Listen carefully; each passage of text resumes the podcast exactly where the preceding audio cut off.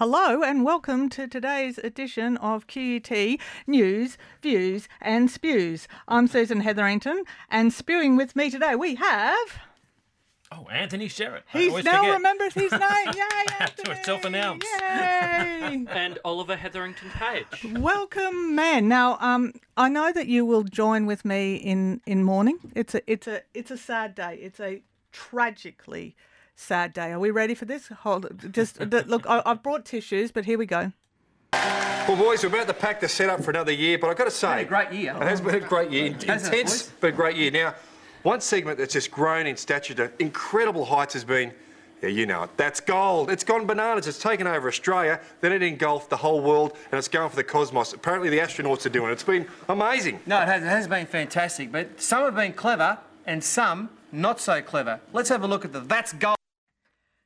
Some uh, moments on some moments on the footy show have apparently been clever. Have we seen any of those? I know. I probably I should say while we're in mourning. It's not because the footy show finally managed to do something um, clever. Uh, no, it has actually been axed after twenty five years. How do we feel about that, gentlemen? I've never watched the show, so Oh, look, as your mother, I am appalled. No, hang on. Yay. Well, look, I, I used to watch the footy show uh, quite a while ago, and it used to be a pretty good show 15 years ago, where it, it provided um, insight into football and just had a little bit of humour. And then, of course, the blokey culture took over, and it just became ex footballers being stupid for 90% of the show with just a little bit of talk about the football. So I I stopped watching a long time ago. Personally, I think it's fantastic news. I cannot, uh, you know, I don't can't believe it's lasted this long. Really, it's just stupid, puerile schoolboy fun. I would have thought, like to think we'd gone beyond that at this point, but apparently not. while I've never watched the show, it was going to school. You'd hear, "Oh, did you watch the footy show?" And I'm like, "No, it." I I saw the ads and I'm like, "Oh, this just looks like complete hot trash." I think the biggest problem was not only how bad it was, um, which was a um, you know yardstick in itself, but there is nothing that I find less funny than people who actually think that they are outrageously funny and cannot stop laughing at their own jokes. I think that that kind of self-congratulatory um, nonsense that it's it's you don't need labeled diagrams and kind of laugh tracks to prove that you're funny and i'm still struggling to work out how bad singing and or um, bungee jumping um, mistreatment of women or eating chilies has anything to do with football. I, I know i'm really not a person who's in a position to say what is or isn't to do with football as a you know card carrying football hater but I just don't get it. You know, And, and I should point out that I'm I am a rugby league fan. I'm a Roosters you fan. were at the final. the grand final a couple Yeah. of days ago, and still f- feeling it a little bit, but uh, very happy boy. But uh, as I said, to me, it, it just didn't offer any redeeming characteristics. There was no real discussion about the the, the sport anymore. Um, the fact that we had to really search to find any clip that we could play in this because we couldn't find anything that was wasn't a really bad, inappropriate visual gag or just so stupid that it was hurting our brains just watching it. and my Well, brain bit- hurts enough just by getting up in the morning. Really, You know, I just I just think so long. farewell and thanks for all the fish. I don't even know. I'm going to thank you for it for the No, fish. Was- because there weren't any. for the smell was bad. yeah, the, the off fish. Thank you, Fatty Adele. Um, yeah, good luck to you in whatever you do next. Um, now, as someone who changes my hair a bit often, I was intrigued by this story about um, black women who feel that they have had to change their hair not because they felt like having straight hair, but um, in order to fit in, that society didn't like naturally curly hair. And now women are saying, well, basically, uh, too bad, so sad. Um, embracing myself means embracing my natural hair and its beauty. And let's be honest, there is nothing more beautiful than um, some of that beautiful curly afro hair. Oliver. I remember hearing about this a couple of years ago when Viola Davis was doing press for one of her many projects, and she talked about for a long time in her career she would wear wigs in order to hide nat- her naturally curly hair, and it's only really recently that she has decided to in press and things wear her naturally curly hair, and now you see Viola with m- this massive afro, and you're just like, you're a beautiful woman. Why? How tragic is it that you felt uh, that otherwise?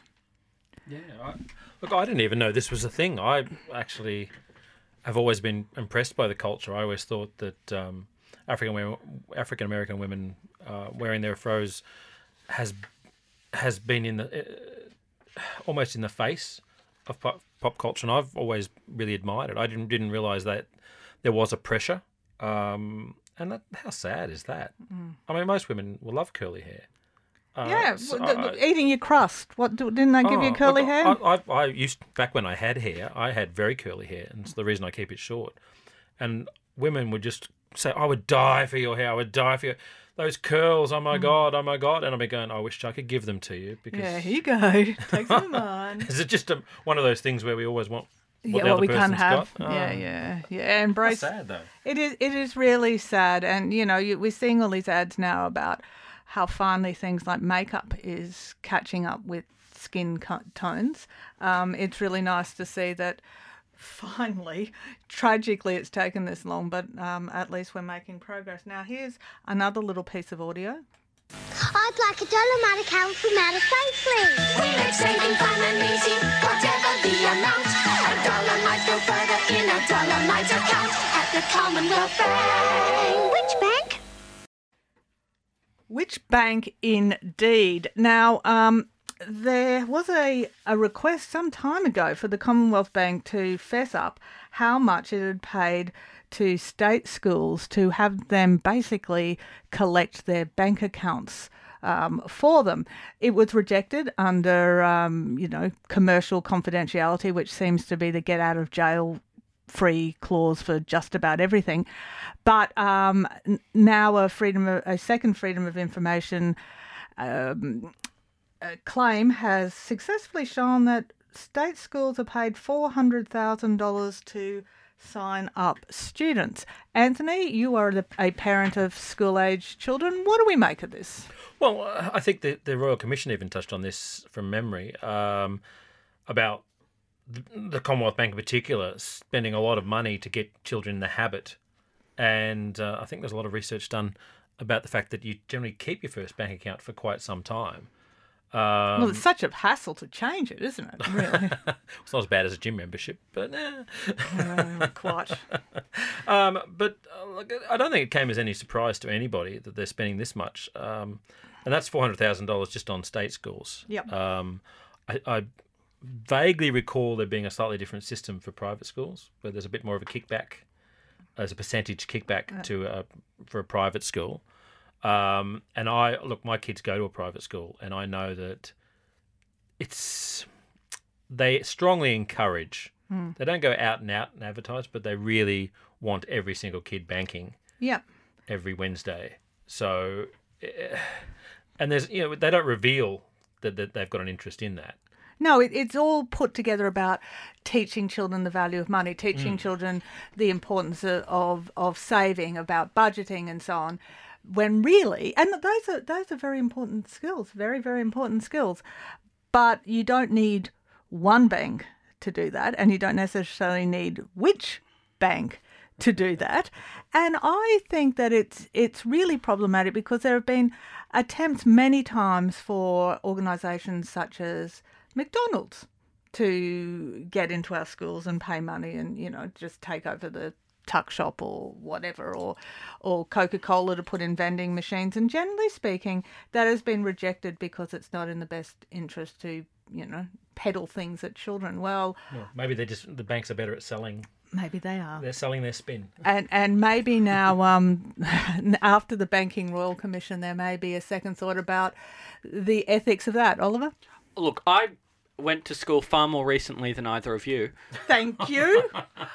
oh boy, he's treading dangerous ground. Have a nice walk home, buddy. Um, I remember the Commonwealth Bank people coming in. It would be like once every once. I remember usually about once a year. Someone would come in and give us all a talk about the importance of banking, And you'd probably get a money box if you signed up. and, and it was Yeah.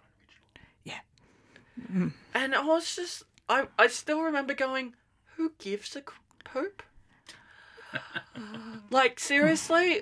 I, I mean, But if everyone else in the class, like if a few leaders in the class group, you know, had parents that were Commonwealth Bank, uh, had account holders or push it, then suddenly the balance tips, I think, and there's peer pressure to have that money box. Well, I don't I don't know um, whether this applied to you, but my kids for every ten deposits they get a prize. Yeah. Now they get a handball, invisible ink. They they actually get to choose from this little menu, um, and the kids encourage it. The kids go, "Oh, look what I got! Look what I got!" They've created this- this competition amongst the peers that it's about getting stuff, not really about depositing anyway. Um, and they're setting up these behaviours. Uh, you know, and it, it's all it's so blatant, Yeah. but and yet it's still working because uh, parents like me are filling out the bank books every Wednesday morning and putting the money in every Wednesday morning. So Well, you don't want your child to be not that child, do you? No. That making your children somehow stand out because they're not part of it. did, did you get stuff back, Oliver? oh, look, our school, they came in once a year. No one, as far as I know, there was no like pop. It never became a thing. It was just once a year, the Commonwealth Bank people would come in, give a talk. It might be the talk of the school. But, so, but so your mother was that mother who didn't I was do it. that mother. I did actually look up um, his former primary school and found that it was very much on the low end of, of the of the kickbacks. It only made a couple of hundred bucks when some schools were making thousands. It was really very very worth their while. I mean that's a that's a lot of boxes of tissues or or whatever you know boxes of pencils, isn't it? Um, look, uh, any other thoughts? Anything we want to uh, finish off on? I think that might be uh, enough spewing for today. Do we think? I think that's enough. That's enough. Um, before we might stop now before we get into trouble. Uh, thank you, Oliver. Thank you. Enjoy your walk home. Thank you, Anthony. Messy.